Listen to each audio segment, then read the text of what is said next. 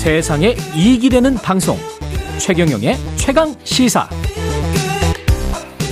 네, SVB 실리콘밸리 뱅크, 실리콘밸리 은행 파산 여진 이 사태가 부동산 시장에는 어떤 영향을 줄지 채상욱 커넥티드 그라운드 대표 자리하셨습니다. 안녕하십니까? 네, 안녕하십니까? 예.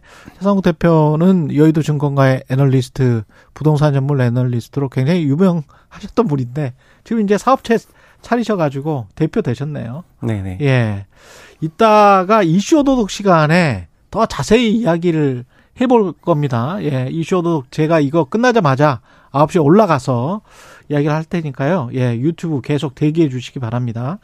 이 실리콘밸리 은행 파산을 대표님은 안전자산이라 해도 자산을 고점에 사서 망한 것이다. 이렇게 한마디로 정의를 했던데 안전자산 미국 국채를 샀는데 고점에 사서 망했다. 예, 이게 말이 됩니까? 아, 네, 정확합니다. 정확합니까? 그러니까 그 미국 채권 같은 그런 안전 자산이라고 생각했던 거를 어. 어, 제로금리 기간에 샀다가 예. 지금 금리가 상승을 하면서 채권 역시 상당한 가격 하락이 발생을 했거든요. 예. 이제 그런 부분을 실제로 이제 기표를 하기 시작하면서 음. 그 부실을 기록하다 보니까 음. 실리콘밸리 뱅크 역시 이제 파산이라는 이런 과정을 거치게 된 겁니다. 아무리 안전자산을 가지고 있더라도 cash flow 현금 흐름과 맞지 않으면 그때그때 쓸 돈이 없으면 망하게 된다. 네, 미국 채권 시장도 50조 달러 이상의 거대한 시장인데 예. 금리가 상승을 하면서 평가 손실 규모만 10조 달러 이상이 난 상황이고요. 10조 달러? 네, 근데 평가 손실인데 실제 미국 금융기관 전체로는 매도 가능 증권이든 아니면 만기 보유 자산이든 어 700빌리언이니까 약 네. 한 900조 원 정도 되는 그런 평가 손실을 기록을 하고 있거든요. 실리콘밸리 은행 역시 이제 마- 만기 보유 자산으로 기표했던 자산들이 사실은 어 평가 손실을 크게 기록을 하고 있었던 거죠. 국내 음. 부동산이랑 매우 유사한 상황인데 예. 그러니까 21년 고점 가격은 뭐 10억 원이었는데 예. 요즘 거래되는 금액은 예를 들면 7억 원인 거예요. 예. 그러면 10억에 사셨던 분은 요즘 팔아야 되면은 3억 손실 받고 팔아야 되잖아요. 그렇죠. 어, 이거는 이, 이렇게 이제 평가 손실 규모가 미국 금융기관 전체로 700빌리언 이상이고 어. 예, 실리콘밸리 은행도 이거를 평가 손실이 아니라 고객이 돈을 달라고 하니까 그렇죠. 팔면서 주다 보니까 손실이 기록이 되게 된 겁니다. 그래서 평가 손이 실제 손실. 네, 확정 손실로 바뀌는 확정 손실로 과정에서 바뀌어서. 네, 문제가 되었습니다. 어, 그래서, 어, 저렇게 되면은 손실이 도대체 얼마야? 뭐, 이렇게 사람들이 생각을 한 거군요. 네. 그 네. 은행은 약 200, 이- 그러니까 200빌리언 이상의 자산이 있었고 그 중에 60%가 MBS를 포함해서 미국 채권에 투자하고 있었는데 음. 그 손실 규모를 몰랐거든요. 왜냐하면은 어 대, 우리나라도 마찬가지인데요.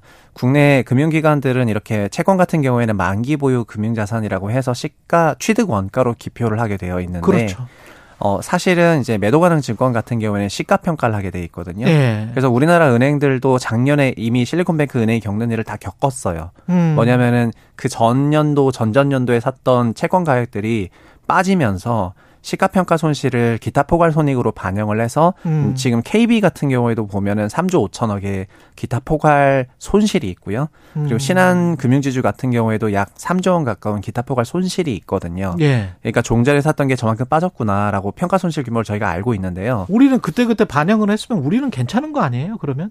네, 근데 그 과정에서 예. 그 평가 손실이 반영하게 되면은 자본금이 감소하게 되다 보니까 음. 그 자본 비율을 맞추기 위해서 그렇죠. 작년 말에 우리나라 은행들도 엄청 고생을 했어요. 자본 보유하고 있는 네. 다른 예. 위험 자산을 처분하고 이런 과정을 거치면서 그러니까 한국에서도 이거를 다 경험했다는 얘기입니다. 아. 제가 드리고 싶은 얘기는. 예. 근데 실리콘밸리 뱅크 같은 경우에는 이렇게 어, 매도 가능 자산으로 편입을 해서 시가 평가를 한 게 아니라 음. 취득 원가로 기표를 하고 있었던 거죠. 예. 만기 보유 자산이니까 이게 30년 만기면 나는 취득 원가 그러니까 고점 가격으로 기표를 하고 있었고 그래서 사람들이 저게 손실이 얼마인지 알 수가 없었는데 예.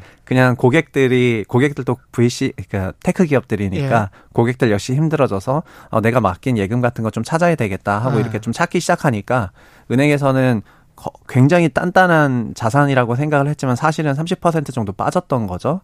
그래서 그 자산을 팔면서 돈을 주다 보니까 돈이 없어서 어 결국은 이제 이, 이- 그 인출금을 못 주는 이런 상황이 됐던 게 이 은행의 파산의 큰 과정입니다. 최강 시사만 들으시는 분들도 있을 거기 때문에 이게 한국 부동산에 어떤 함의가 있는지 지금 언뜻 들으시는 분들은 잘 이해를 못 하실 거예요. 근데 엄청난 함의가 있습니다.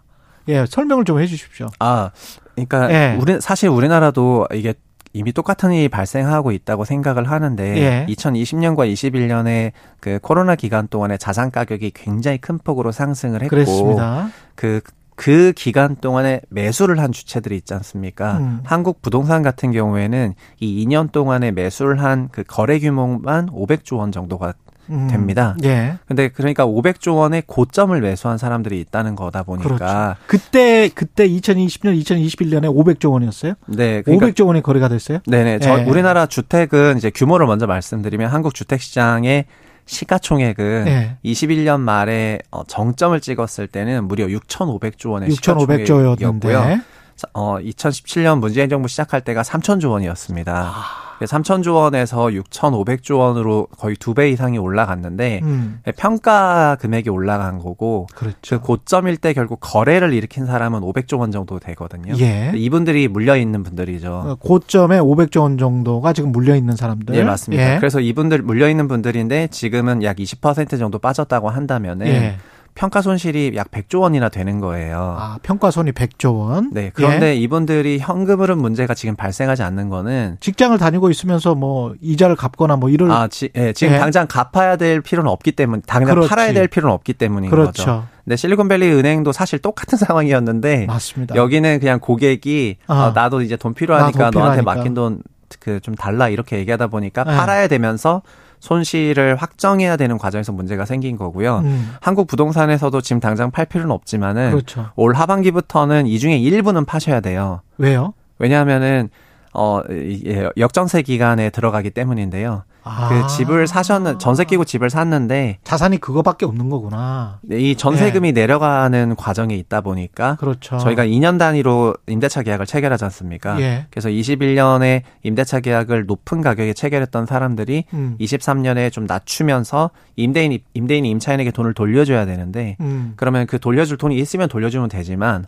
없으면 똑같이 실리콘밸리 은행처럼 팔고 돌려줘야지. 그게 하반기부터 거죠. 시작이 된다. 네네네. 그러니까 본인이 그 자가주택에 그냥 본인이 살고 있- 자가거주하고 있으면 상관이 없겠지만 본인 소유의 주택을 지금 저 전세를 주고 있는데 네. 전세 가격이 떨어지면 그만큼의 뭐 2억이든 3억이든 이게 당장 마련할 돈이 없으니 그러니까 이제 자가주택을 팔아서라도 갚아야 되는데 그게 네. 이미 평가손이 나버렸기 때문에 예, 예. 그러면 그런 은행은 우리가 반영을 하고 있습니까? 아, 우리 우리나라- 한국은행들은 아, 예. 우리나라 금융기관들은 네. 2000년부터 이제 다 매도 가능으로 기표를 하고 있어서 아. 이 손실 금액들을 다 반영을 하고 있고 예. 이 손실 금액을 반영한 자본 비율을 맞추려고 작년에 보유 자산 처분하기도 하고 예.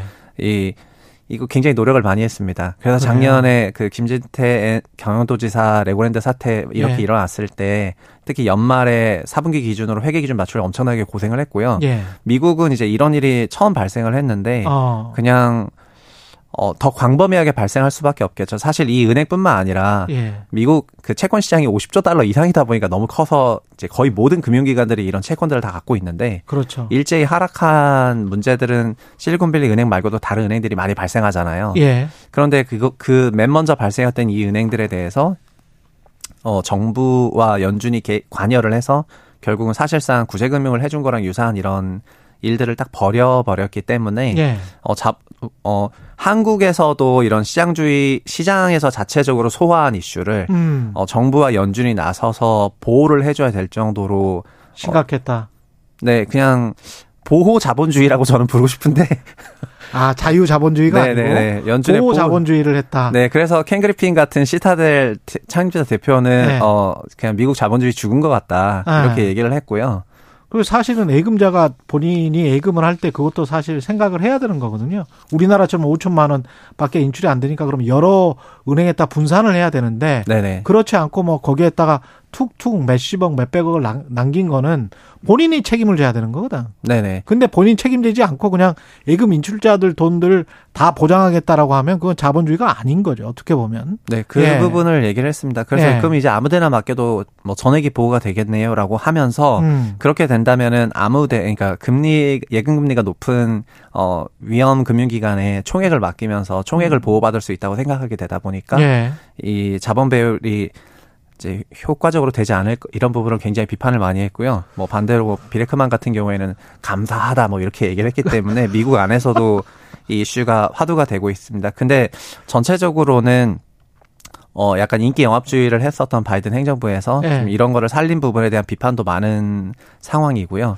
이것 때문에 어 네. 연준의 3월 달 FOMC 금리 인상에 대한 그런 기대값이라든가 그러게 이- 좀 낮아졌죠. 네, 이런 부분에도 어, 연쇄적으로 영향을 미치면서 사실 어, 굉장히 작은 은행인데 예. 미국 은행 전체로 보면은 자산 기준 0.9% 1%도 안 되는 은행인데 그렇죠. 예. 이 은행에 있었던 일로 인해서 어 뭔가 그동안 1년 동안 아주 타이트하게 진행했던 음. 물가라던가 이런 걸 잡기 위한 이런 많은 노력들이 이제 거의 없어지는 상황이 되다 보니까 아쉬움이 많은 상황이죠.